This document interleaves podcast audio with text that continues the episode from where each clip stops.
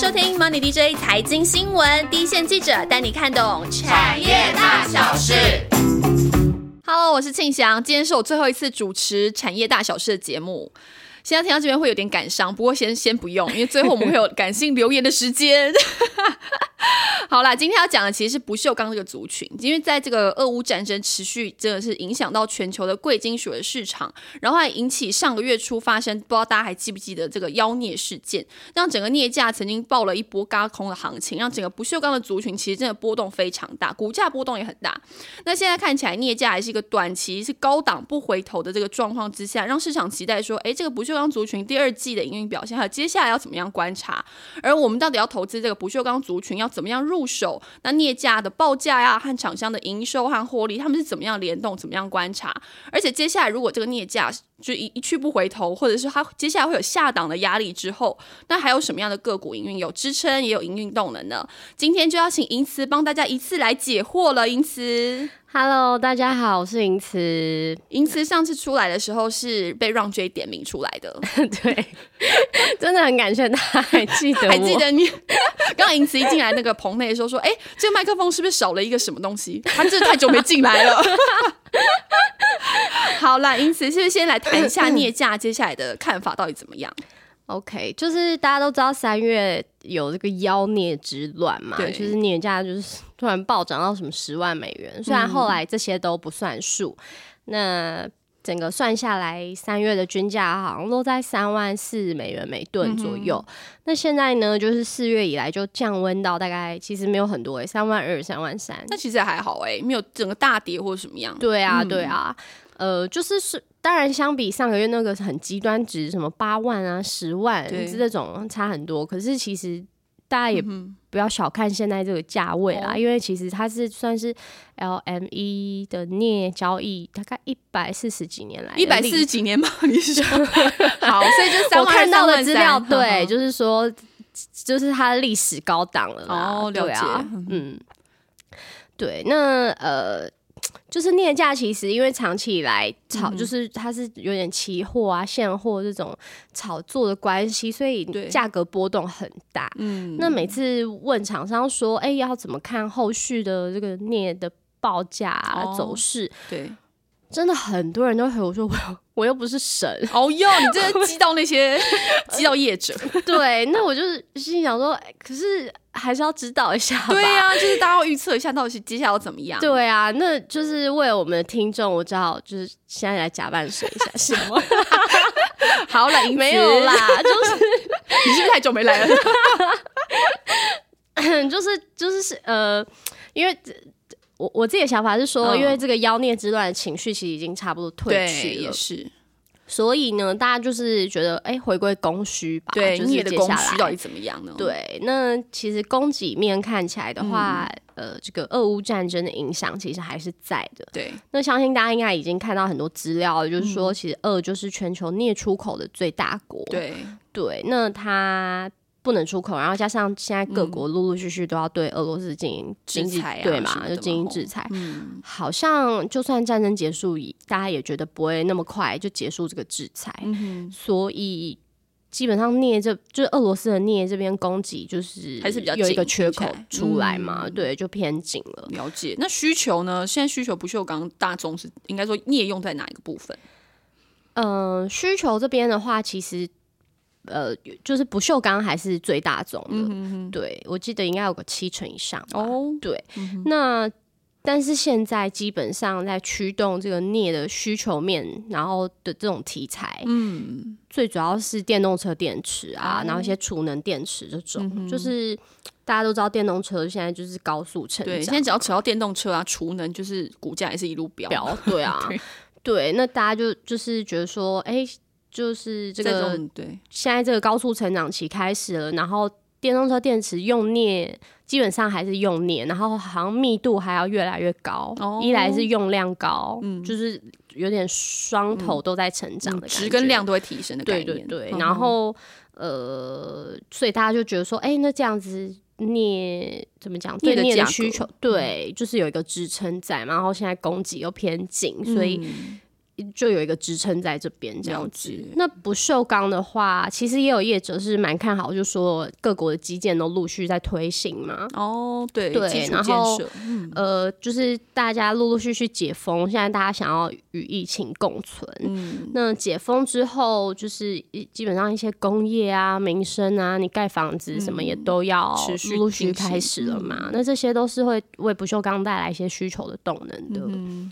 对，只是说短期，如果看中国这边的话，因为它有疫情，然后又打房，就呃，对整个消就是当地的消费啊、工业这种需求会受影响，所以让最近，呃，因为中国又是这个全球最大的消费的国家吧，哈，尤其是在镍或者一些金属这种上面，所以。最让最近疑虑端疑稍微疑虑有点升高一点，这样，所以听起来是短期有一点点这个疫情啊打房这样的疑虑，但中长期刚刚包含电动车、储能，然后甚至到一些各国的基础建设，其实也对于镍啊，会对不锈钢都会有一定程度需求上面的支撑性嘛，吼。对对对。然后我觉得还可以看一下库存这边，其实呃，像现在上海沪镍，就上海期货交易所，我们都叫它沪镍，然后伦敦金属交易所 LME 的这个镍的库存，其实好像都是在历史相对低档，比较像对，像我看到伦镍这边库存大概现在就是七万多吨出头，这是什么概念？大概 Y O Y 有下降了七成多。哦，那真的蛮少的耶。对，然后对比五年前的数字，好像也少了八成多。对，所以现在库存也低。对，库存也低，所以。嗯，短期来说，虽然可能供需，然后库存都是在比较低的、比较弱的位置，这样，但是这个价格从这个前一波的激情退去之后，当然先有一点点下滑嘛，但看起来好像也就是还有一些对，就撑在这边，就有点高档盘整这样子。那只是说，其实我问到的几乎所有的厂商都觉得说，嗯，现在这个价镍价其实。真的也不是很合理，也觉得太高了，对，有点太高了。就是之前呃二月大概均价是不是两万四、两万五？那时候大家就已经觉得很高了，就现在三万二多，对，就一个月就马上又冲到三万二这样，所以大家真的觉得比较不合理。然后但是又看回不回，对，所以看见第二季他们也是这样看吗？对，基本上就是比较比较乐观的厂商的看法啦，就是说，呃，五六月如果这个中国的疫情那边有趋缓，嗯哼，对，那加上其他各国就是决定与疫情共存嘛，那整体需求是回温的，可是供给并没有那么快就，比如说俄俄俄罗斯那边可能没有那么快放出来嘛，产能这个部分，然后还有印尼啊、菲律宾这些就是镍的一些镍矿出口的大国，其实。就是这一两年出口管制的这个政策，就是也蛮严格的，对，所以大家就觉得说，哎，产能这边好像相对是受限嘛，供给也受限，嗯，对，所以就相对对这个镍价就有一些支支撑的感觉，说不定可以保持在现在这个三万多块上下的水准，这样子。所以，我们其实刚刚有提到说，整个实际的需求跟整个实际的供给上面的状况嘛。那如果说我们先从整个上游来看呢，整个不锈钢族群的上游现在到底怎么样？因为其实去年上游我们也知道整个镍价刚刚讲急涨嘛，这个利差其实放的蛮大。那今年看起来是不是这个利差的空间是不是有一点有限的状态呢？哎，如果就是就去年来看的话，一月的镍价大概均价好像一万七万八美元左右。那它是有点缓步，每个月每个月逐步垫高，一直到这个年底大概两万美元。哦对，虽然听起来幅度不大，可是这对上游厂商来说，就是它可以每个月都涨价。他就说：“哎，我原料我又涨越高，每个月几乎我我印象中只有一两个月是平盘还是什么，就是几乎每个月月月涨，月月涨，但是客户也都可以接受。对，基本上因为那时候就是一一个。谷就是需求也是谷底复苏，就从疫情谷底复苏的阶段，那大家就需求复苏，当然你稍微涨价，我我还有对对对，反正可以转嫁到我再往下转就好了嘛，往下转嫁。对，那那个时候就是原料它原本的原料库存的价位就比较低嘛，然后再慢慢这样垫高上去，下游刚刚说接受度比较高啊，所以下单比较不会有疑虑，不会观望这样，所以。呃，去年算是整个就是价量都往上同步走，嗯，对，所以呃，利差又整个放大，所以大家 很多中下游就说：“哇，这去年什么上游用赚的不行哦，赚的肥，对啊，赚饱饱的。”对对，那台湾的上游呢，以这个华兴一六零五，然后叶联九九五七，唐荣二零三五。然后叶星二零零七，大概这些比较有代表性这样子。那今年看起来呢，今年这种利差或者说整个价格，好像就是刚刚讲的嘛，就是比较高档的感觉。然后好像也没有再往上，也没有再往下这种感觉的状态之下，那这些利差是不是就比较有限一些？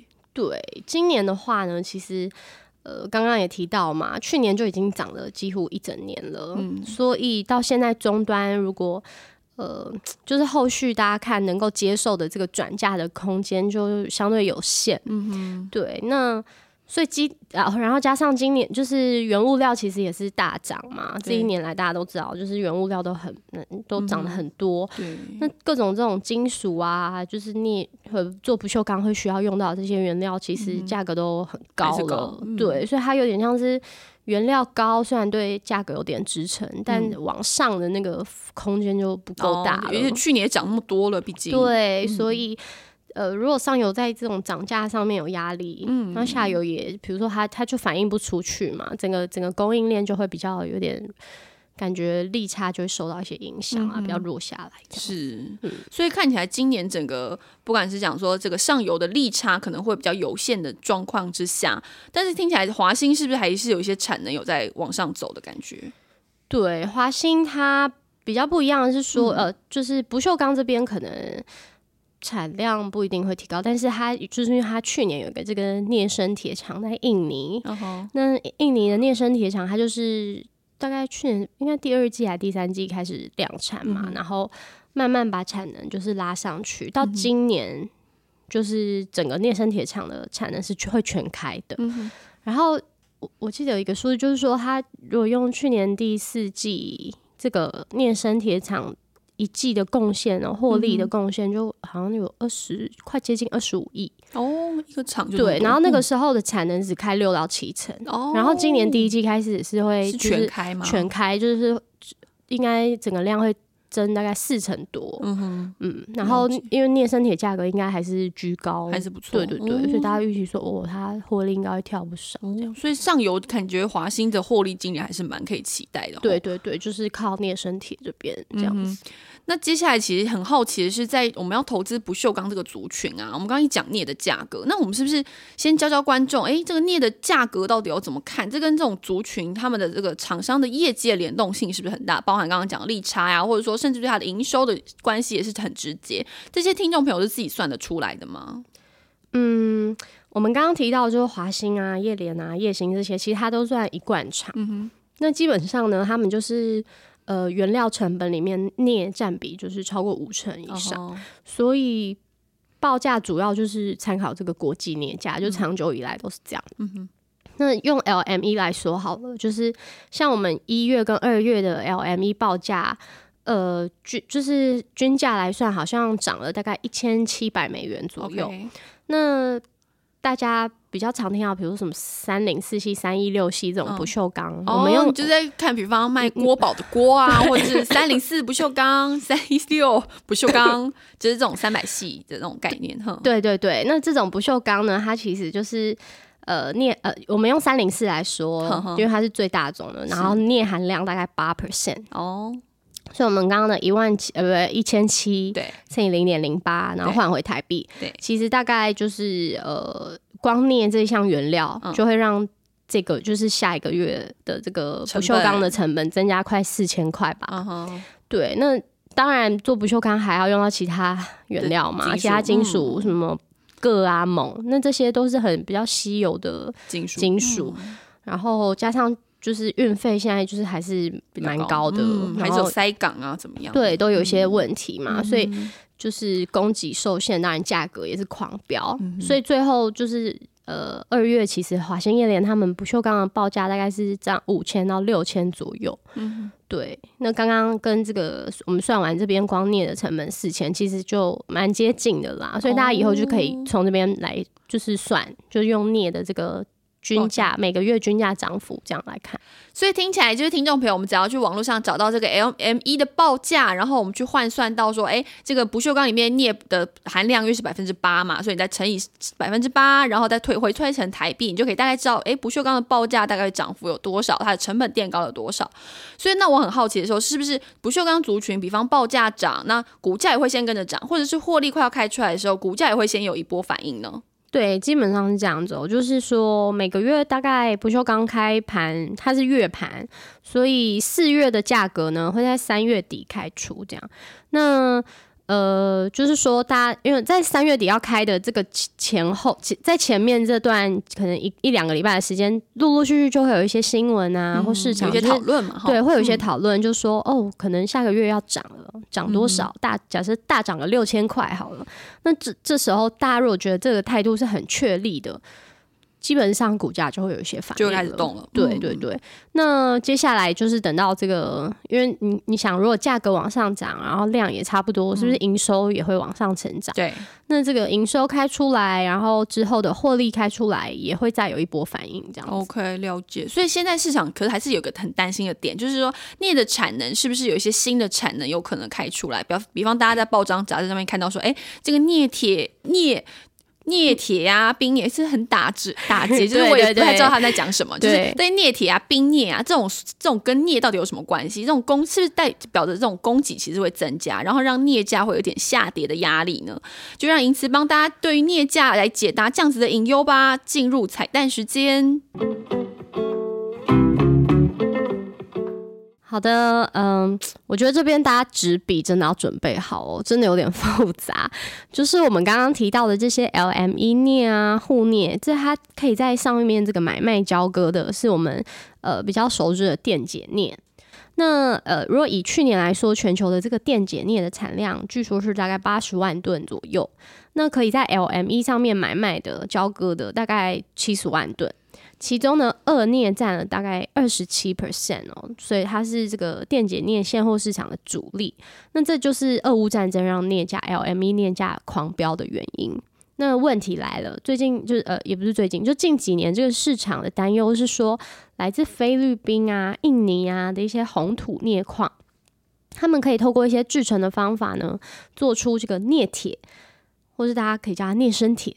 然后或者是镍硫，那镍铁、镍镍铁大多会直接拿去炼不锈钢，但后来也有一些集团就是研研发出一些新的方法，它可以把镍铁跟刚刚提到的镍硫呢，就是都就是加工去做成这个冰镍啊、高冰镍，然后这些高冰镍就可以再进一步的做成硫酸镍或电解镍，然后用在一些电池啊、合金上面。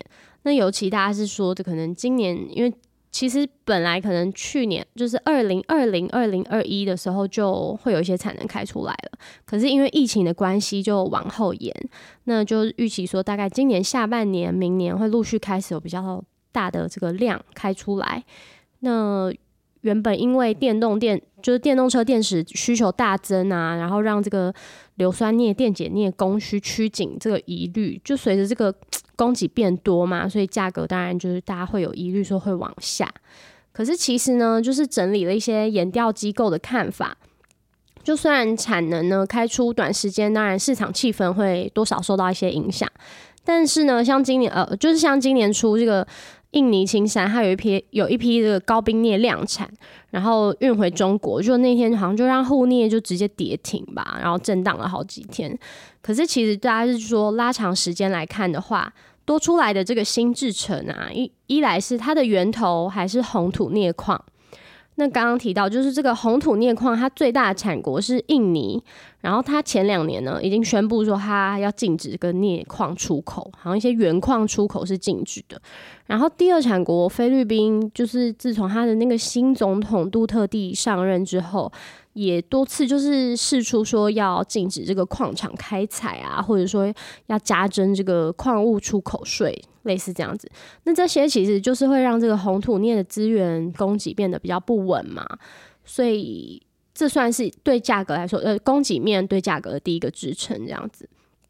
第二个呢，就是目前有掌握把这个红土镍啊或镍铁做成高冰镍的这种技术的企业不多。那最具知名度的应该是青山集团。那未来呢，将开出的这个新产能，预期也是就是跟不上啦，跟不上电动车电池啊或储能设备这些需要用镍的这个需求的成长的速度。所以整体来说，就是大家就觉得说，好像也不用特别悲观，就对未未来全球这个镍供给应该还是会稍微偏紧，然后价格有支撑这样子。所以，尽管听起来镍的产能有变多这样子的可能，但是从短线来看，其实技术还没有那么成熟，然后有电动车储能的需求来支撑镍价的需求，所以看起来镍价还是有一定的支撑力道哦。所以，但是我们刚刚有提到说，哎，今年上游可能少了急涨的那一段，那利差是会缩小。那我们今年去看不锈钢族群，或者要投资不锈钢族群的时候，我们是应该反而来关注这个中下游的部分呢？嗯，中下游这边的话，基本上就是。呃，我去请教一些比较资深的产业阿伯们，阿伯，嗯，一些欧巴们，一些欧巴，欧巴一样鹅哎，哦哟，呃，就是一些资深的产业人士们，然后他说他们会说，就是因为以前镍价的波动实在太大了，所以他们会尽量少去赚这个低价库存的这个利差的这个价差，也会有点害怕，对他们怕，因为你上个月赚，假如赚，下个月。对暴跌，对不对？来来回回，对啊，有赚跟没赚一样。那所以大家就是比较少人会在这个低价的时候有什么大囤库存，然后让这个等那个涨价之后再卖出去，跟上游很不一样。对对对，比较不一样。那反而就是就是大家就是希望可以走一个稳定获利的风格嘛，所以在报价上也是说。比较多业者会是上游这个月涨多少，他就跟客户反映多少。对，那久而久之，其实下游也就是接受嘛，他们变成一个有点公式的感觉。反正你就是我让你可以完，对我让你可以完全转嫁，那我可能也会再往下完全转。所以毛利率还蛮稳定的，听起来。对对，但当然啊，就是还是会多多少少有这个库存嘛，就是客。就是一一两个月吧，我比较听到听到比较多企业好像是可能一两个月这样。那当然这也会就是报价涨跌会多多少少影响毛利率的变化，可是不多啦。对，所以中游看起来这些厂商，你觉得有哪一些厂商是比较有竞争力？然后今年的包含讲跟那个获利啊、营营收都会比较有值得期待的地方吗？呃，今年的话，就是刚刚已经说了，就是利差比较会受限嘛。对。对，那我觉得我在挑选的时候，我就会以它的这个量可以，如果它的量可以明显的放大的话，我觉得就应该这个成长动能就会比较明显这样子。那中游其实我们我们来讲不锈钢的话，包含很多板材、管材、线材，对，这些都属于就是不锈钢的应用这样。然后它呃，他们有点像是说我跟上游买这个钢卷啊或盘圆，然后来经过一些。加工，然后比如把它做成不锈钢板、不锈钢管，或者是螺丝螺帽，在加工之后这样子的过程。对对对对对。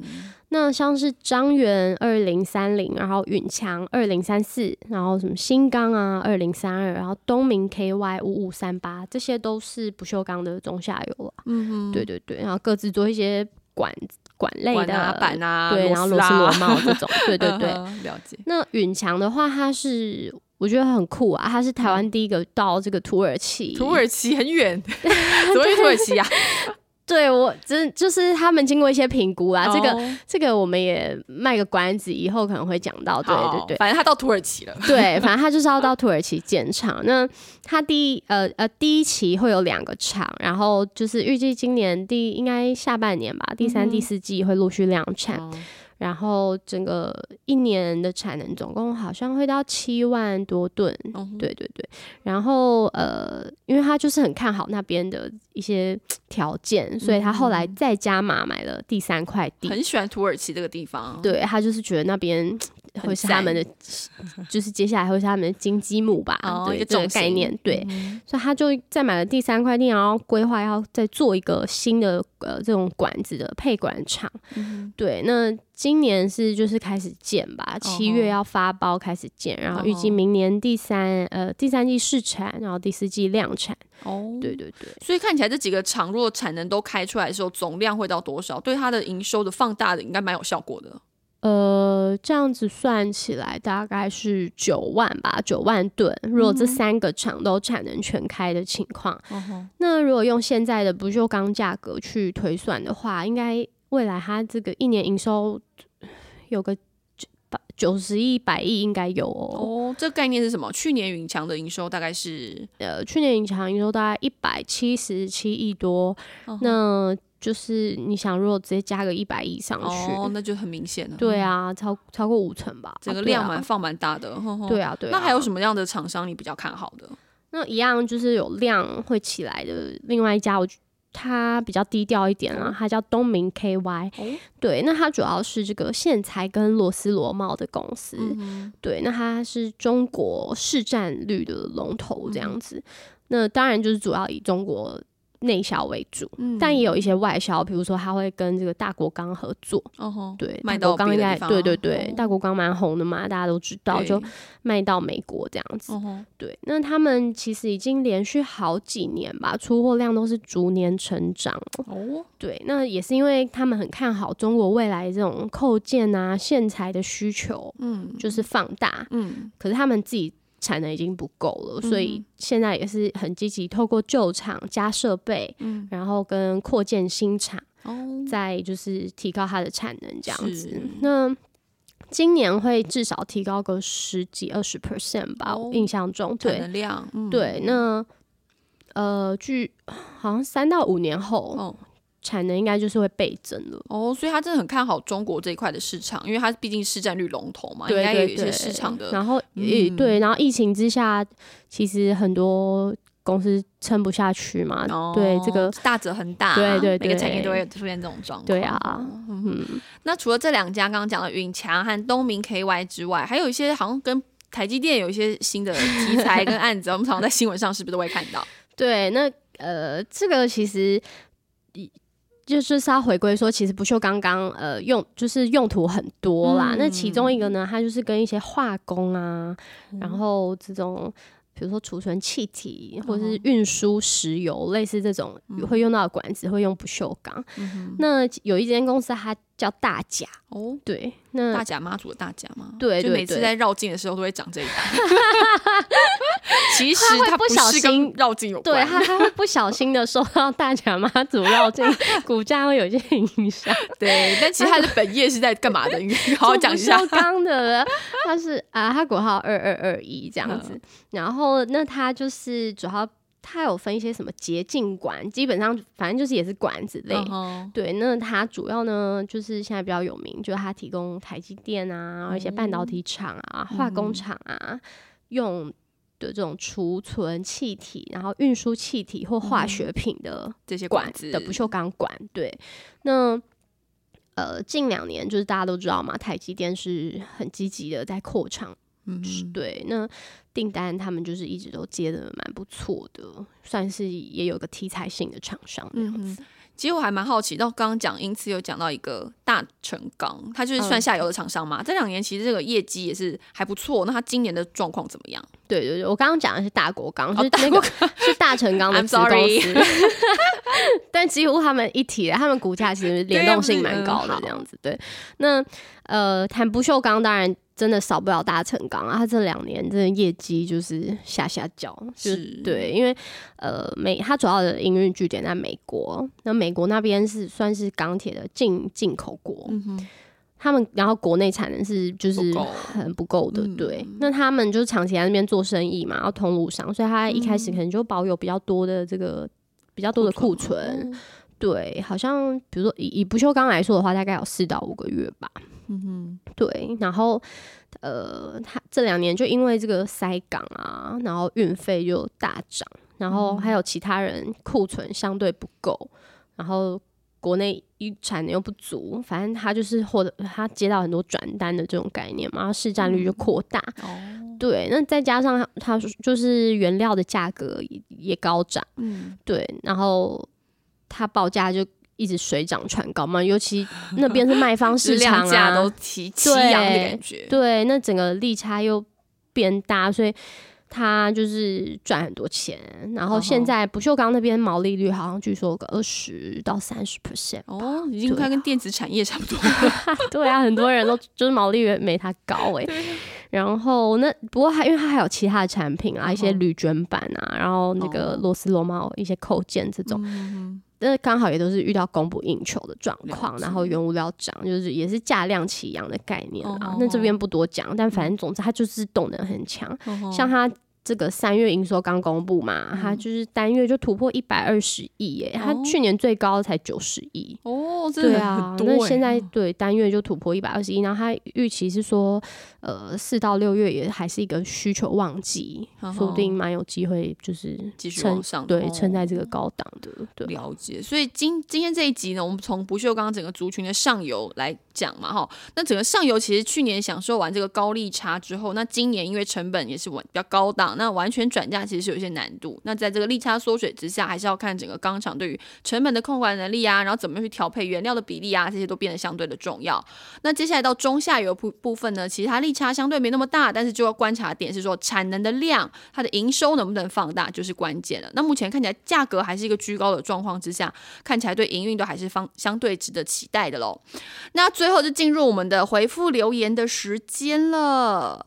呃，首先看到的就是这个嘉山，嘉山他给我们一个 good，就，说优质好节目，对，好的。然后接下来有一个台北小股民，他他说天哪，我居然给错评分，对他超可爱，爱而一句，好像据说他之上次是。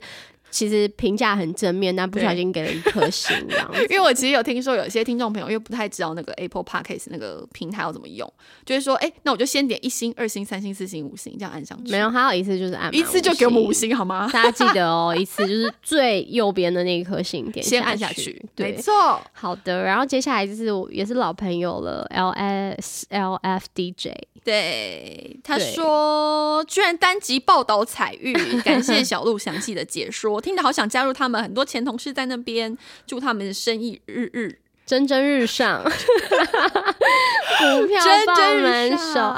所以，所以你应该是一个，也是一个嗯半导体的，开始猜测是谁半导体的人才。好啦，你可以附上你的那个脸书连接，我们是。好了，因为我真的是这一集是我最后一次主持那个产业大小事，也是我最后一次在 p o c k e t 上面主持，所以讲到这边是不是有一点感伤？你知道，就是我们要做这集企划之前，我就一直在跟团队说是最后一集，然后他们就叫我讲一些那个感性的话，然后我这人就是 没血没泪，没有啦，我就是脸皮很薄，我都是你知道情绪都放在心里的，好不好？好，那总之呢，我就是回忆了一下我最开始做 podcast 的那个过程，会不会大家就掉到这边就可以把节目关掉？不想听我讲。好啦，就是我还记得，就是我一开始还没有正式就是 podcast 开始播出的时候，我跟银慈不知道还记不记得，就是我们那时候自己试录了一集。就是聊了自行车产业，然后给我们团队内部试，就是试听什么的。我这集呃这段没有跟银慈蕊过，你知道？好啦，反正那时候我就觉得要轻松，然后很自然的去聊一个产业，其实还蛮有挑战的，真的。然后后来我们第一集节目开始播出的时候是那个二零二零年的九月，那是第一集跟跟万万，然后还找了两个外宾聊那个 PS Five。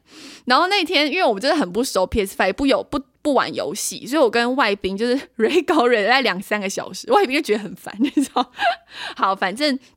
就是每次在想那个主题啊，然后想那个内容的时候，其实都还蛮有挑战，因为就是跟自己跑线完全不一样嘛。然后就要跟记者问更多问题啊，然后在内部开会啊，然后就搞懂这些事情，然后再把它嗯怎么样转化吧，因为也要让观众听得懂。对，然后又不想要让整个节目变得很硬，很不想很科普，然后对不想很对，很像百科感对。所以其实，在这个过程里面，我真的很，我要开始进入很感性的部分了。就是我很感谢团队里面大家的每次的那个鼓励跟建议，其实我都放在心里，然后也很庆幸是跟你们一起经历这些事情啦。然后有我要自己爆雷，就是因为我每次在开会的时候，因为都接近中午，然后我就是有时候开会的时候肚子就会一直叫，我坐旁边都会听到。就是我对，好啦，就是很很谢谢你们忍耐我这件事情。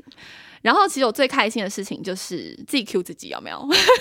好了，就我最开心的事情就是看到那个听众的留言，就是对，有一种我我懂，有一种有。怎么讲？努力有一一一一些小小回报，对的这种感觉，就不管好的坏的，我自己都觉得哦。很很感人，嗯，就是就被看到了这样子，对。其实我相信团队大家都是这种这种心情，对啊。然后一一直有那个留言写说庆祥粉，庆祥粉，我想说，哎，到底是我朋友的暗中吗？还是 你说是谁呀？你有没有查过啊？会不会其实已经有你的粉丝团？你不知道？我就是在 IG 上常会分享，就是哎，有人给我正面的留言，然后我想说，应该调出是不是哪一个朋友其实是他留的，但反正我也不追究了，我就是想说，一定是有粉丝的这样子。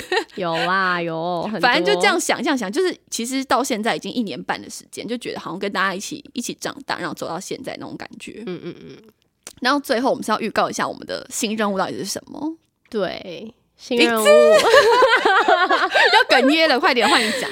OK，就是我们要我跟庆祥会一起算是企划，然后主持一一档新节目。那这个新节目就是会。放在我们这个 Money DJ 的 YouTube 上，对你就会看到我们两个人在你面前讲话。对，其实我们，我为了这个真的，我相信你也是吧？就是我这我睡不着，睡不着。你知道，有时候我就在想说，哦，要约哪个来宾啊？啊，那个来宾会不会？呃，你知道，就是会各种对，有很多对，真的很忐忑的。那相信万事就是起头难，我们会 关关难过关关过，会的，要落泪了吗？总之呢，这个节目呢会在六月开始，然后每个礼拜三的中午来播出，然后会带给大家比较及时，然后更有话题性，也有更有故事性的内容。我会选在中午播出，就是希望你在吃饭的时候，就是有我们的陪伴，对，顺顺的看，边吃边看我们，对，顺顺的看，轻松的看，好好的看，然后也对你的投资有一些帮助。这样子，对，而且我们会走出棚，走出走出办公室，走出 任何地方，我们要云游四海对，我们会在外面跟大家见面。对。那我就讲到这边，是有点有点神秘感，有吗？有吧。好了，那接下来我们就会办这个 DJ，嗯，好，我不要讲节目的名称，就是我们会这个新节目，我会开一个 IG 的账号，然后到时候请大家继续持续的追踪我们，然后会在 IG 上面会有一些，呃，嗯，会有一些节目内容的小透露，然后会有一些互动，然后可以直接跟我跟影慈来做。联络跟互动哦，好的，好了，今天大家期待一下。今天节目就到这边，大家谢谢你陪我到现在，好，谢谢大家，谢谢大家，拜拜。哎，等一下，庆强还还没还没结束，什么？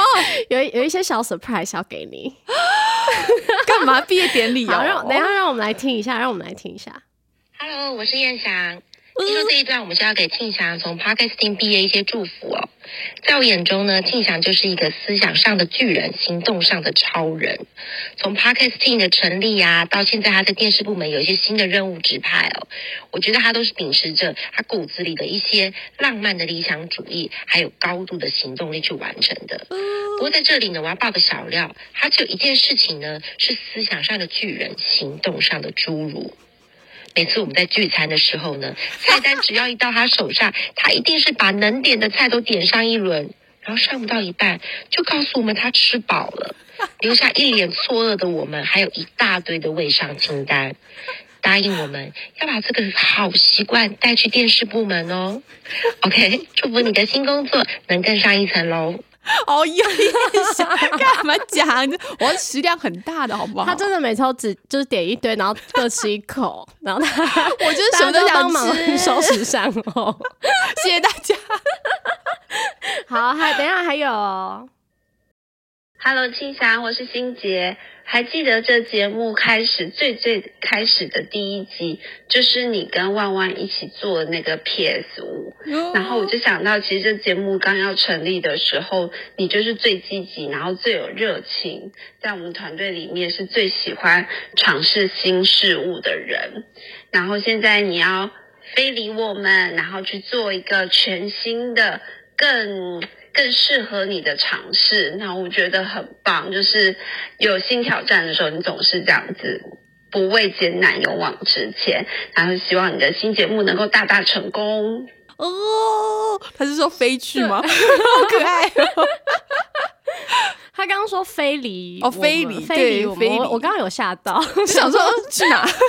非礼谁？我离就是离开的，应该是那个非礼吧？非哦。呃，我现在躺在床上呃录音，嗯，声音是不是比平常呃更想睡觉。呃，其他人可能都说了一些感人肺腑的话。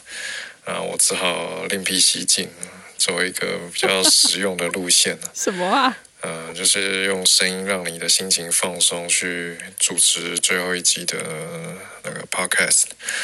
那接下来呢，你做 TV，也就是可以放松心情的去做，就是肩膀放松，脖子放松，催眠，就是一切都放松，那就会呃做的很顺利。好啦，先这样啦。为什么？什么鬼？什么？临时要交作业啊，还是怎样？这太好笑了！哦呀，等一下，等一下，还有最后一个，最后一个。Hello，信祥，我是万万。